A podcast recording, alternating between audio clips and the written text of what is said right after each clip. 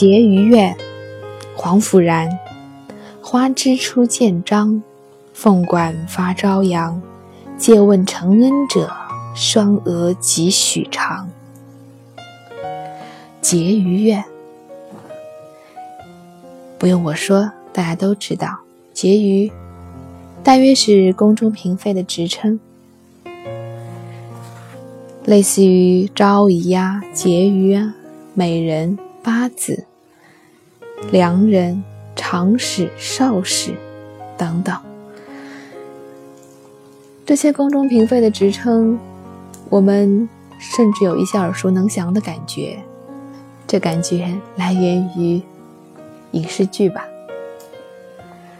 我们很多人大约都与我一样，一点可怜的历史知识，更多的不是小时候的历史书，而是影视剧、宫廷剧。其实，如若这些宫廷剧能够基本尊重史实，哪怕你们在演绎皇帝的生活。但是，如果对这些宫中的称谓，对宫中上上下下之间互相之间的称呼，对于宫中一些礼仪礼节、衣着，什么样的人该穿什么样的衣服，什么样的人可以用什么样的头饰等等，如果可以有一些最基本的尊重的话，我们这些。靠着影视剧去学习一点点历史知识，了解一点点中国历史的话，也未尝不可。怕只怕在影视剧当中听到说八年抗战马上就要开始了，怕只怕在影视剧当中我们看到汉武帝拿起一本纸质的奏章在那边看。这就真的是贻笑大方。乐观如我，总是会相信，随着批评的声音、监督的声音越来越多，新的影视剧总会注意这些小细节的。即使不请个历史学家坐镇，至少在剧中一些细节的地方，还是会请教一些人。至少请教一下搜索引擎吧。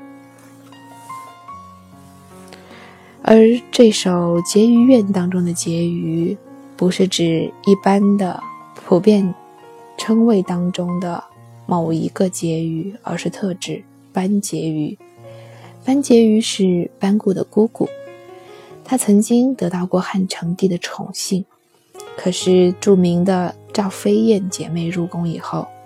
她便失宠了，后来到长信宫侍奉太后，而这一首诗当中写到的，便是他在侍奉太后的过程当中，忽然有一日听到屋外凤管齐鸣，宫女们打扮的花枝招展，从建安宫出发到张阳宫去侍奉皇帝，此情此景深深的刺痛了他的心。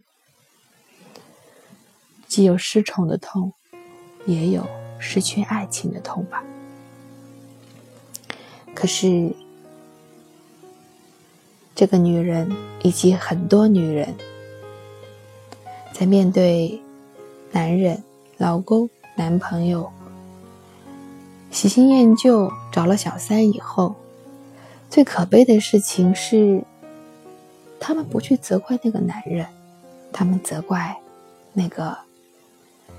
让他失宠、让他失恋的女人，婕妤说：“借问承恩者，双额几许长？”这双额指的是女子修长的双眉，字面上似乎在说眉毛有多长、有多美等等。实际上，这几许长指的是你承恩的时间能有多长呢？能长过我吗？到头来，你还不是和我一样，嘚瑟不了几天。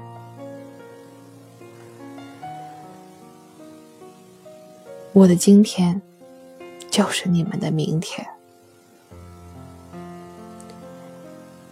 将矛头指向所谓新人，所谓“只闻新人笑，不见笑旧人哭”当中的新人，有什么意义呢？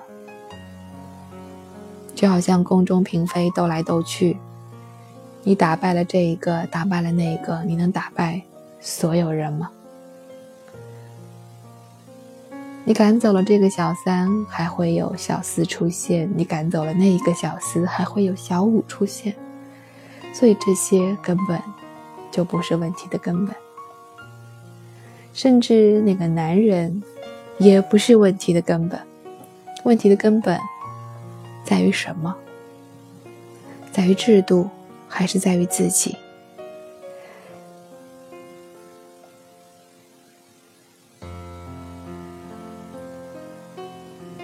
黄甫然，结于苑。花枝出见章，凤冠发朝阳。借问承恩者，双娥几许长。根本在何处？每个人心中，大约有不同的答案。